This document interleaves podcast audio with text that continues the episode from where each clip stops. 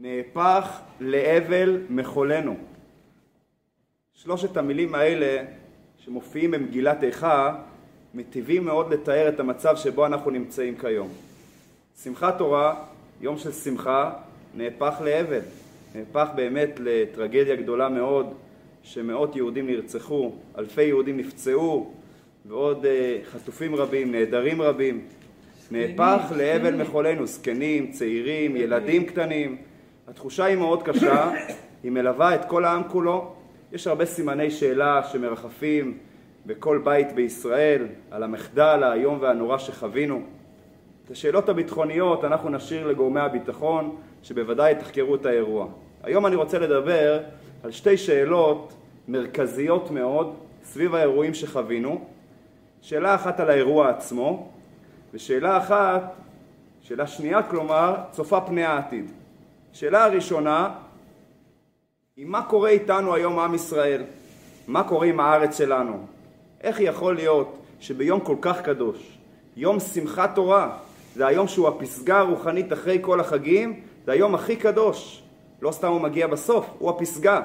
דווקא ביום הזה שיהודים רוקדים ושמחים עם התורה, זה נהפך להיות ליום של טבח אכזרי כל כך, של מאות רבות של הרוגים. אם צה"ל לא היה בתמונה, לצערנו, איפה אלוקים היה בתמונה? שאלה קשה מאוד.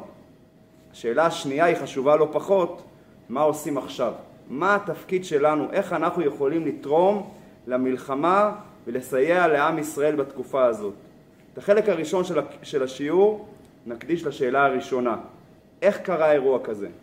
החלק השני של השיעור נקדיש לשאלה השנייה, מה אנחנו צריכים לעשות כיום במצב שלנו. פגשתי חבר השבוע והוא אומר לי ככה בביטחון, אני יודע מה הסיבה לאירועים. הוא מסביר לי בלהט שהסיבה לכך שאלוקים נתן את האפשרות לאירוע כל כך מטורף, זה קשור לאיזה אירוע שלילי שקרה לפני תקופה, וזה מאוד התפרסם. אני אפילו לא רוצה לחזור על הדברים. כי כשאירוע קשה כל כך קורה, שנטבחים משפחות שלמות, זקנים, צעירים, ילדים, נלקחים בשבי, אין לנו שום אפשרות להסביר למה זה קרה. על זה נאמר הנסתרות להשם אלוקינו. האמונה היהודית לא מבוססת על הבנה בדרכ... בדרכיו של הקדוש ברוך הוא. למה זה קרה? אלא כפי שאומר הנביא, כי לא מחשבותיי מחשבותיכם, ולא דרכיכם דרכיי נאום השם. אנחנו לא יכולים להבין למה עם ישראל סובל כל כך במשך הדורות. יש לכך מילה אחת מסכמת, גלות, או בשתי מילים, הסתר פנים. בכל שנה אנחנו יושבים יחד בליל הסדר, כל עם ישראל, כל אחד במקומו, ואנחנו אומרים את ההגדה של פסח. שם אנחנו מכריזים לילדים את המשפט החזק כל כך, בכל דור ודור עומדים עלינו לכלותנו. הצרות מלווים אותנו לאורך כל ההיסטוריה של עם ישראל. אבל מה ההמשך של המשפט? והקדוש ברוך הוא מצילנו מידם. גם כשיש הסתר פנים, אלוקים עדיין נמצא בתמונה. כפי שהתורה אומרת, ואיפה היא אומרת את זה? בדברי התוכחה, בקללות. מה התורה אומרת? ואף גם זאת, בהיותם בארץ אויביהם, לא מאסתים ולא גאלתים לכלותם. אם מדובר על ארץ אויביהם שנמצאים בגלות, על אחת כמה וכמה כשנמצאים כאן בארץ ישראל, ארץ הקודש, שעליה נאמר ארץ אשר תמיד עיני השם אלוקיך בה, מראשית השנה ועד אחרית שנה. אז אנחנו צריכים לזכור שאומנם אנחנו לא מבינים למה, אבל אנחנו בהחלט יודעים, יש מנהל האירוע, והעיניים שלו נמצאים כאן, גם כשהעיניים שלנו הם בהסתר פנים, אנחנו לא מבינים מה קרה, אבל הקדוש ברוך הוא נמצא בתמונה. אנחנו בכל יום אומרים בקריאת שמע, שמע ישראל השם אלוקינו השם אחד. המנהג הוא, כשאומרים שמע ישראל, איך אומרים את זה? שמים את היד על העיניים ואומרים את זה בהסתר של, ה... של הפנים. מה הסיבה לכך? או, הסיבה הפשוטה קודם כל, מה כתוב בשולחן ערוך? למה אומרים שמע ישראל עם יד על העיניים? כדי להתרכז, כדי לכוון למה שכתוב בשולחן ערוך. כדי שאדם יוכל לכוון באמונה בהשם אחד, לכן סוגרים את העיניים. אבל כפי שאמרת, יש הסבר מאוד יפה שאומר, מה זה שמע ישראל השם אלוקינו השם אחד? לא רק שאתה רואה את הכל בעיניים, שהכל טוב והכל יפה והכל מצליח, גם כשחשוך לך ואתה לא רואה שום דבר סביבך, גם אז יהודי מכריז ואומר, השם אלוקינו השם אחד, יש מנהל האירוע, אבא שלנו נמצא בתמונה והוא מנהל אותו, ואנחנו מאמינים ובוטחים בו גם כשחשוך לנו ואנחנו לא מבינים. המסר החשוב הזה של האמונה בהשם רמוז במילה הראשונה בתורה שאותה התחלנו לקרוא בשמחת תורה, אותה נקרא השבת בפרשת בראשית. מהי המילה הראשונה בתורה? בראשית ברא אלוקים. למה התורה מתחילה באות ב' ולא מתחילה באות א'? או, זו שאלה מפורסמת, יש עליה הרבה הרבה תשובות. יש את התשובה המפורסמת של הירושלמי שאומר שהאות א' מתחילה את המילה ארור והאות ב' מתחילה את המילה ברוך, לכן התורה מתחילה באות ב' ולא באות א'. יש עוד הרבה הסברים נוספים מעניינים, ואני רוצה היום להביא את ההסבר של הרבי מלובביץ', שהוא מאוד רלוונטי לתקופה שלנו היום, ולנושא הזה שדיברנו אליו, נושא האמונה בהשם. גם כשאנחנו לא מבינים. המסר החשוב של האמונה נמצא במילה הראשונה בתורה, במילה בראשית. שם התורה באה להגיד לנו מה זה אמונה בהשם. כשיהודי פותח ולומד תורה, מה הוא צריך קודם כל לפתוח? לפתוח את הראש. לימוד תורה זה חוכמה.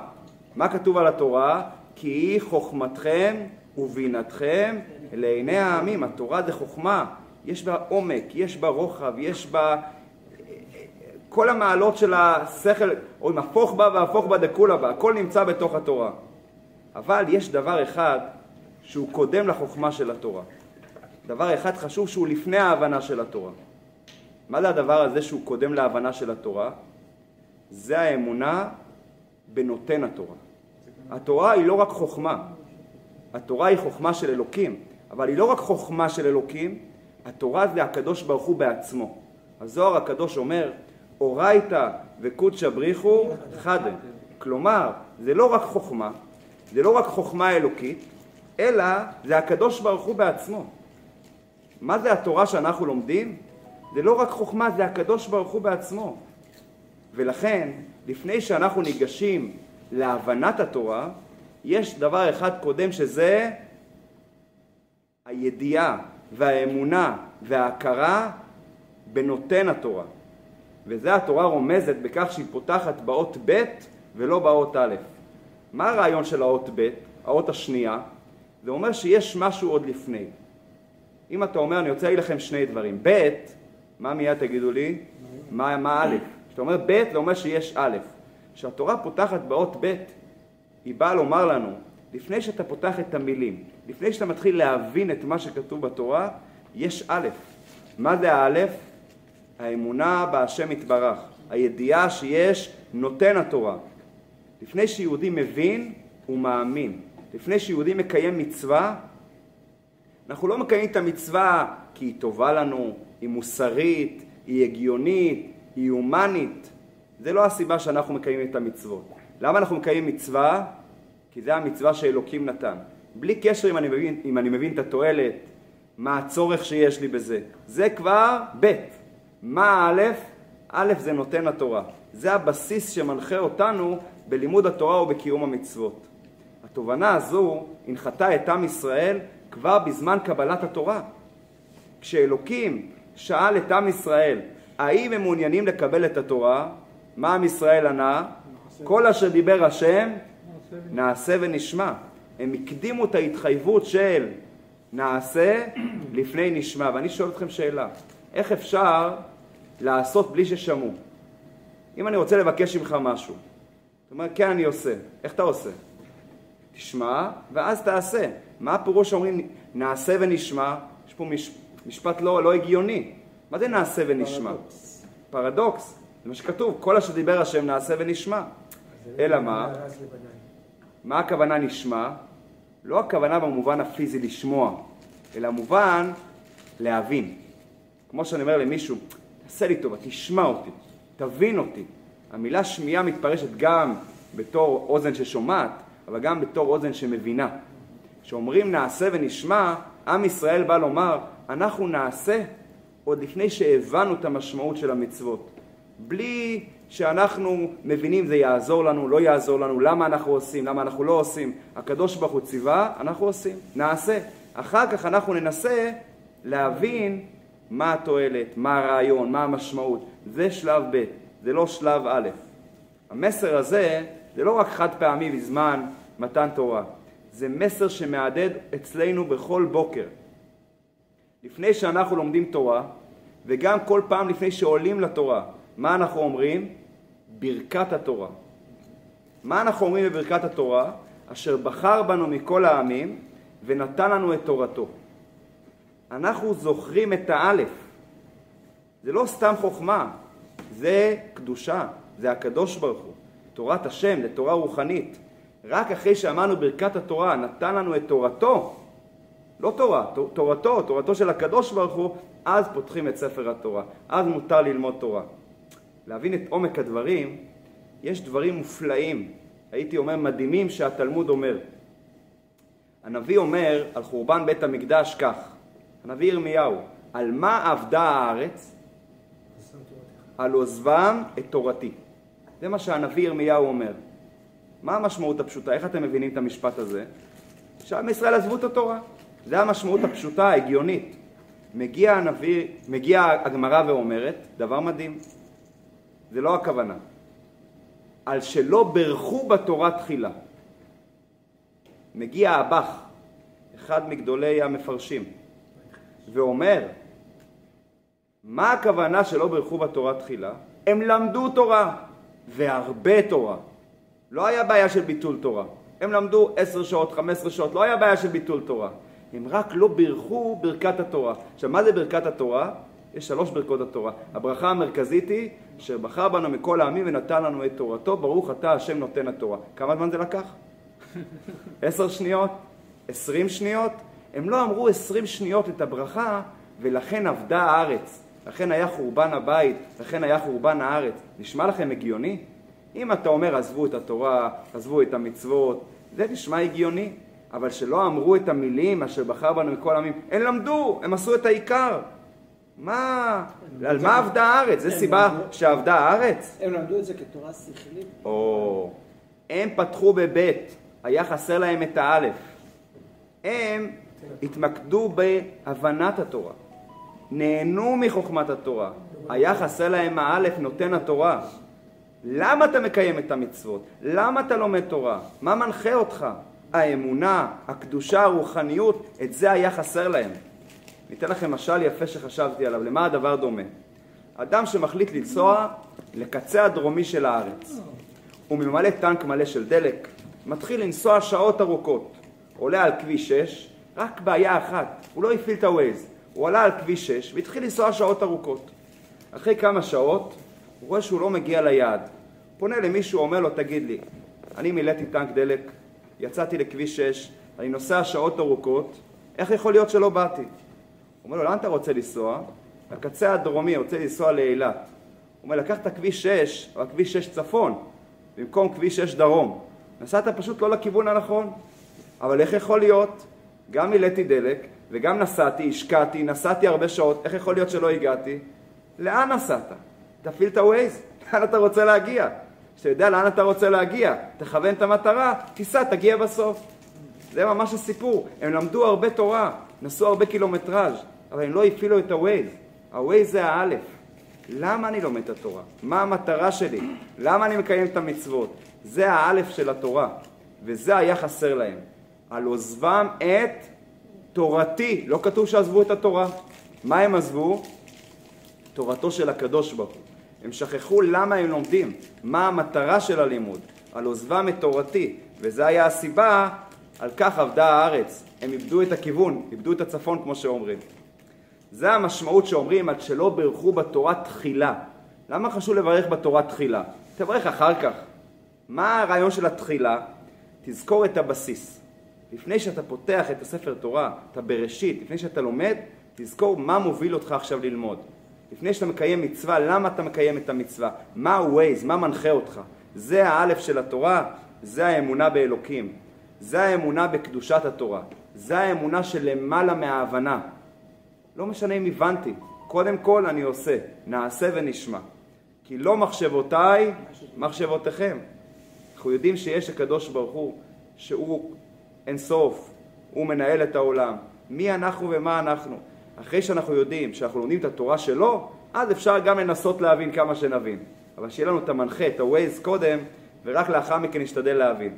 על פי זה נוכל להבין סיפור מדהים שכתוב בגמרא במסכת מגילה. הגמרא מספרת על תלמי המלך שכינס פעם אחת 72 זקנים, הושיב אותם ב-72 חדרים נפרדים, כל זקן, זקן הכוונה החכם, זה שקנה חוכמה, 72 מזקני חכמי ישראל, כל אחד בחדר נפרד, וציווה עליהם לתרגם את התורה ליוונית. למה הוא שם אותם בחדרים נפרדים? כי הוא רצה לדעת מה הסיבה האמיתית, לא סליחה, לא מה הסיבה, הוא רצה לדעת מה באמת כתוב בתורה. אם הוא יושיב אותם ביחד, אפשר, הם יכולים לעשות עליו מניפולציות. אז מה, מה, מה הוא עשה? הושיב אותם בנפרד, ואז אין תיאום גרסאות, כל אחד יצטרך לתרגם בדיוק את האמת. ואז כתוב בגמרא, או, נתן הקדוש ברוך הוא, זה הלשון של הגמרא, בלב כל אחד, נתן בלב של כל אחד, וכולם כיוונו לדעה אחת. והם תרגמו את התורה ליוונית, אבל ערכו בה, אם אני זוכר נכון, כ-14 שינויים, משהו כזה. השינוי הפיקנטי ביותר, מה השינוי הפיקנטי ביותר? ארנבת. במקום לכתוב, אחד מהחיות הטמעות זה ארנבת, אז במקום לכתוב ארנבת הם כתבו צעירת הרגליים. למה? כי אשתו של תלמי קראו לה ארנבת, שלא יאמרו, שלא יאמר המלך, תלמי המלך, היהודים שחקו בי, עושים ממני צחוק, שמו את השם של אשתי בתורה, לכן הם שינו וכתבו צעירת הרגליים. זה השינוי הפיקנטי. אבל אני רוצה לדבר על השינוי הראשון, שהוא ממש קשור למה שדיברנו עכשיו. במקום לכתוב בראשית ברא אלוקים, הם כתבו אלוקים ברא בראשית. למה? כי אם היו כותבים בראשית ברא אלוקים, כמו שכתוב אצלנו כיום, היה מקום לחשוב שבראשית זה סוג של כוח, שהוא ברא את אלוקים, כביכול יש שתי רשויות, שתי כוחות, לכן מה הם כתבו? אלוקים ברא בראשית, ואז אנחנו מבינים שאלוקים זה הכוח היחיד, שהוא ברא בראשית שמיים וארץ. זו הסיבה הפשוטה שכך מובא במפרשי התורה. אבל כאן נשאל שאלה פשוטה. מי הביא להם את הרעיון לשנות? זה הנס. הקדוש ברוך הוא הביא להם.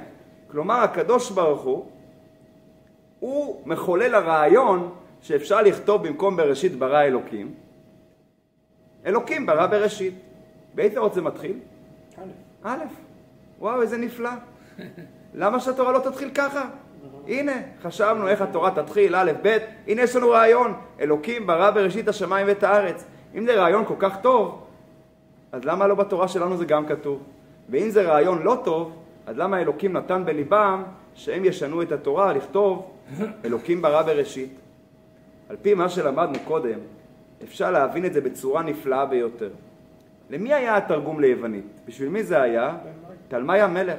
תלמי המלך היה גוי. אצל הגויים הם לא קיבלו את התורה, הם סירבו לקבל את התורה.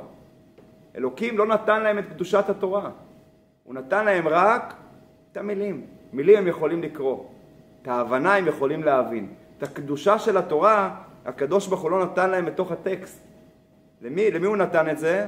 שבחר בנו מכל העמים ונתן לנו את תורתו. את התורה של הקדוש ברוך הוא, את הקדושה של הקדוש ברוך הוא, למי הוא נתן את זה? זה הוא נתן רק לעם ישראל, אשר בחר בנו. להם, לגויים, הוא לא נתן את זה. מה הוא כן נתן להם? שבע מצוות בני נוח. הם יכולים, אולי הם גם צריכים ללמוד את מה שצריך. הקדושה של התורה לא נמצאת אצלם. ההבנה של התורה כן נמצאת. לכן, זו התשובה לשאלה למה אצלם, אצל הגויים, אצל תלמי המלך, אפשר לשנות, לכתוב את התורה באלף. כי מה שיש בתורה, זה מה, מה שכתוב, זה מה שיש, זה האלף. אין משהו לפני זה. אין את הקדושה של התורה. מה שכתוב לפניהם, זה מה שיש, ההבנה של התורה. אצל יהודי לעומת זאת, התורה מתחילה בבית.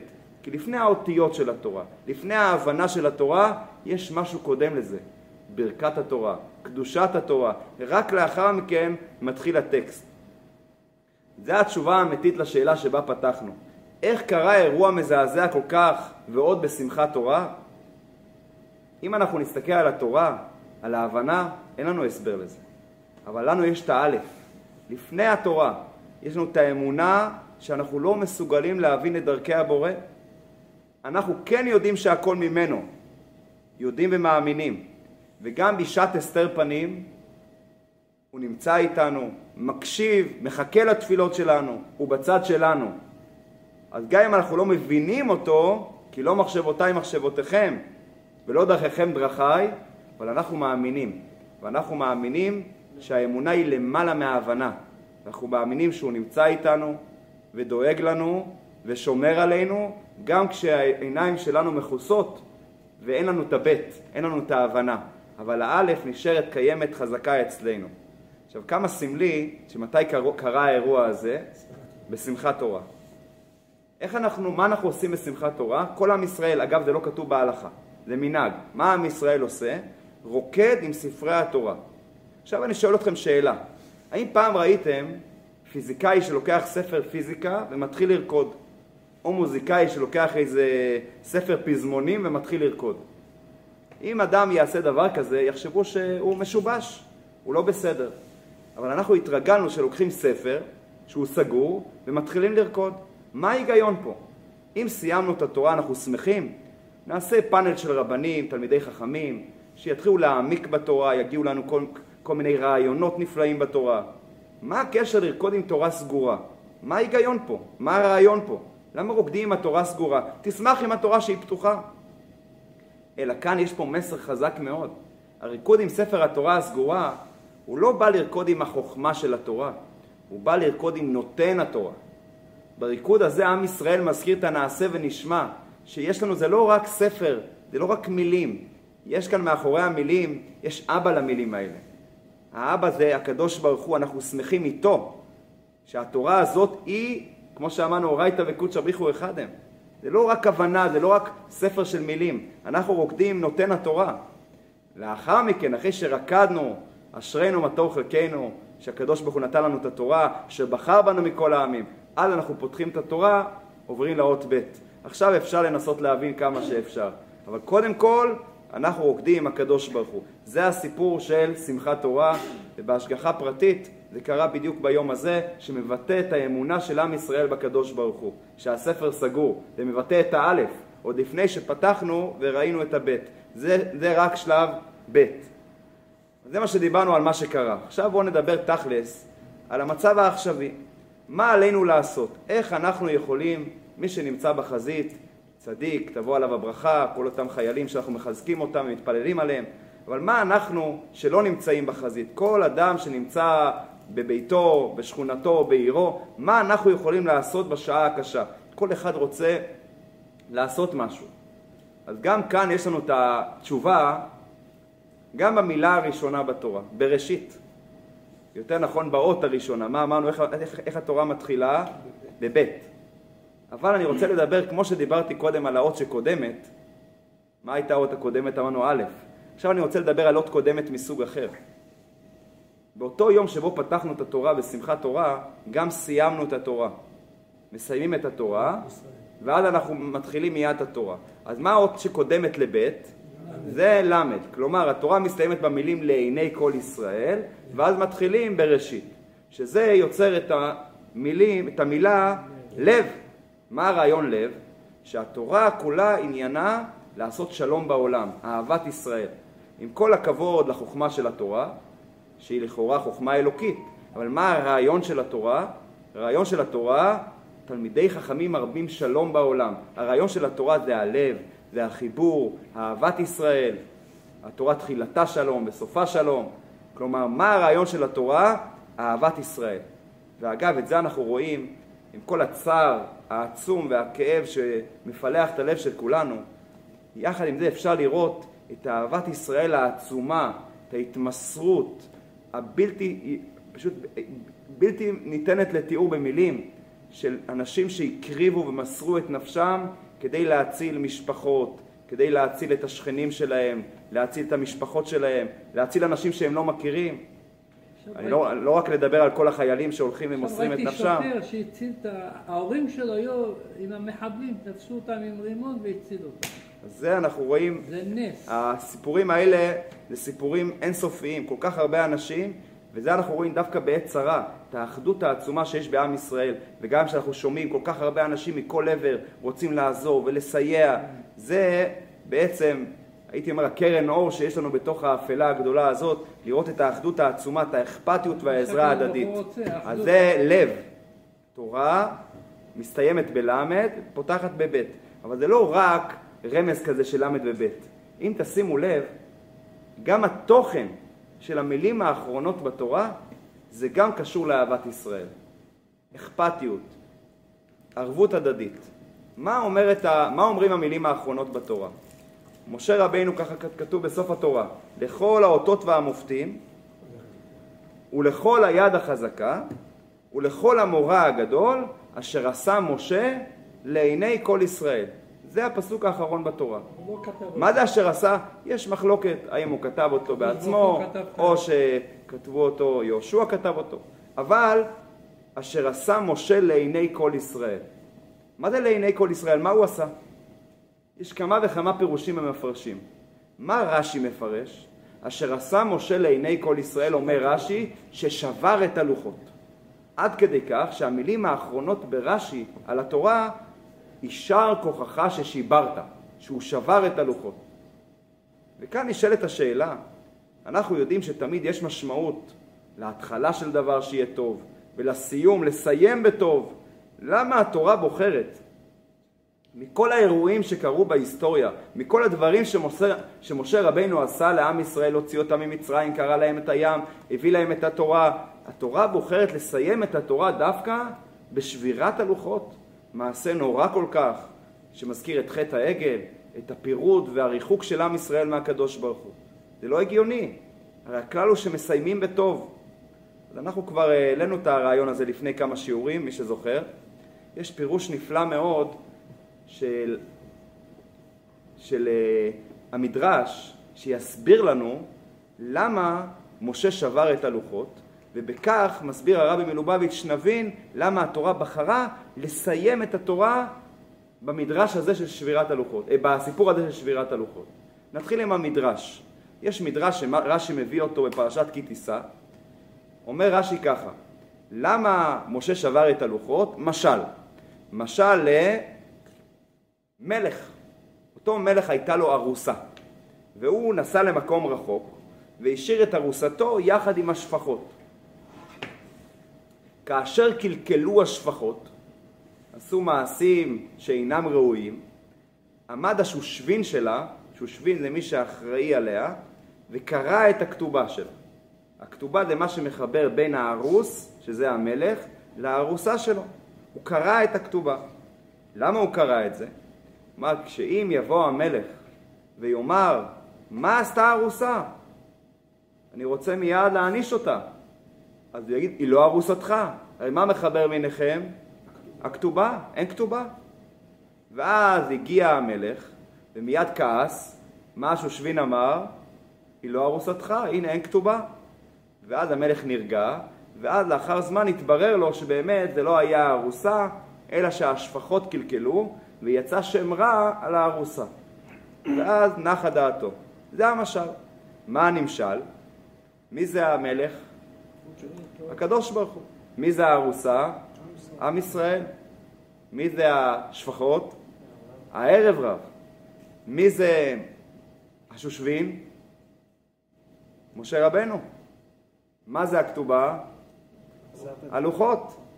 משה רבנו כאשר הוא יורד ורואה שעם ישראל רוקד סביב העגל, יותר נכון בעיקר הערב רב שרוקד סביב העגל, הדבר הראשון שהוא עושה, הוא שובר את הלוחות. מה זה הלוחות? הכתובה שמחברת בין עם ישראל לקדוש ברוך הוא. למה הוא שובר את זה?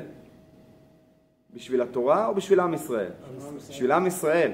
שאם יבוא הקדוש ברוך הוא ויגיד, אלו שנתתי להם את כל הניסים האלה במצרים, זה הארוסה שלי, שעכשיו התחברתי איתה, היא רוקדת ככה סביב העגל? היא שוכחת אותי? מה יאמר השושבין? היא לא ארוסתך, אין את, ה... אין את הלוחות. זה הסיבה, אומר המדרש, רש"י מביא את זה, לכן משה שבר את הלוחות. כלומר, זה פירוש מהפכני. פירוש הרגיל, מה אנשים מבינים, למה הוא שבר את הלוחות? הוא כעס, כעס על עם ישראל. אתם תקבלו את התורה בשום פנים ואופן לא. אומר לנו המדרש, מה פתאום? זה לא היה בשביל כבוד התורה, זה היה בשביל עם ישראל. ותחשבו מה זה, משה עושה את זה, הוא מקבל מהקדוש ברוך הוא דבר, והוא עושה את זה בלי רשות של הקדוש ברוך הוא. משה עשה את זה מדעתו. הוא לוקח, תחשבו, מגיע מלך, נותן לכם מתנה, נותן לכם פקודה, תעביר את זה הלאה. ואתה בדעתך לוקח ושובר את זה? איזה אומץ. ומשה שובר את זה, למה? בשביל להגן על עם ישראל. אומר הרבי מלובביץ', לכן התורה בחרה לסיים עם זה את התורה. היא באה להגיד לנו, עם כל המעלה של התורה, יהודי הוא יותר חשוב מהתורה. משה שובר את הלוחות, למה? כדי להגן על עם ישראל. וזה המסר שהתורה באה להביא לנו במילים האחרונות בתורה.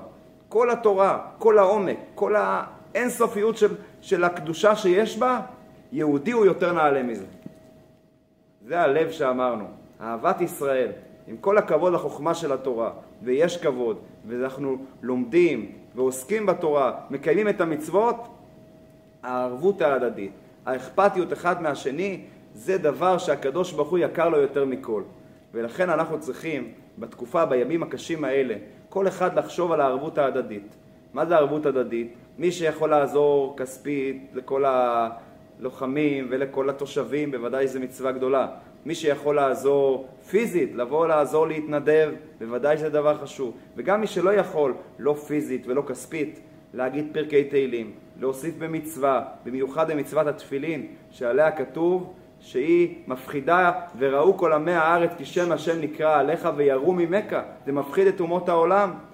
כשאנחנו נחשוב, כל אחד, כל אחד, גם מי שלא נמצא בחזית, איך אנחנו חלק מהסיפור, אנחנו נוסיף אמירת תהילים, תפילה, צדקה, אז אנחנו נהיה מעורבים ביחד, נהיה מאוחדים ביחד, ואז אף אחד לא יוכל עלינו. ככה אנחנו אומרים בתפילה בכל יום, ברכנו אבינו כולנו כאחד. כשיש אחדות, שאנחנו ביחד, הקדוש ברוך הוא לא יכול, איך אומרים, הוא לא יכול אה, להתאפק מלשמוע את התחנונים שלנו. זה הכוח של עם ישראל באחדות. אנחנו נתפלל שבוודאי הקדוש ברוך הוא, שאנחנו נתפלל אליו, נתאחד ביחד, הוא קודם כל יסייע לנצח את האויב המר והאכזר שיש לנו. נתפלל שכל החיילים יחזרו בריאים ושלמים, ושכל החטופים והנעדרים יחזרו לביתם בשלום, והכי חשוב שנזכה בעזרת השם בקרוב לגאולה השלמה, תכף ומיד.